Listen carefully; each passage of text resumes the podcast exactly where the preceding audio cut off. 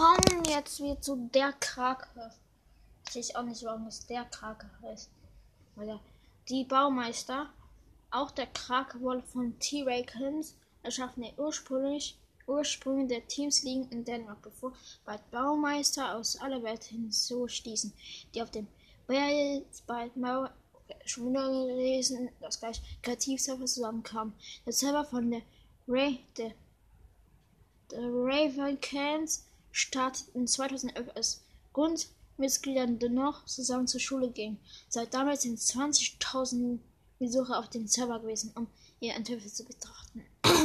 Die Teamleader Teammitglieder bauen am liebsten. Oh, wie war gerade meine Stimme?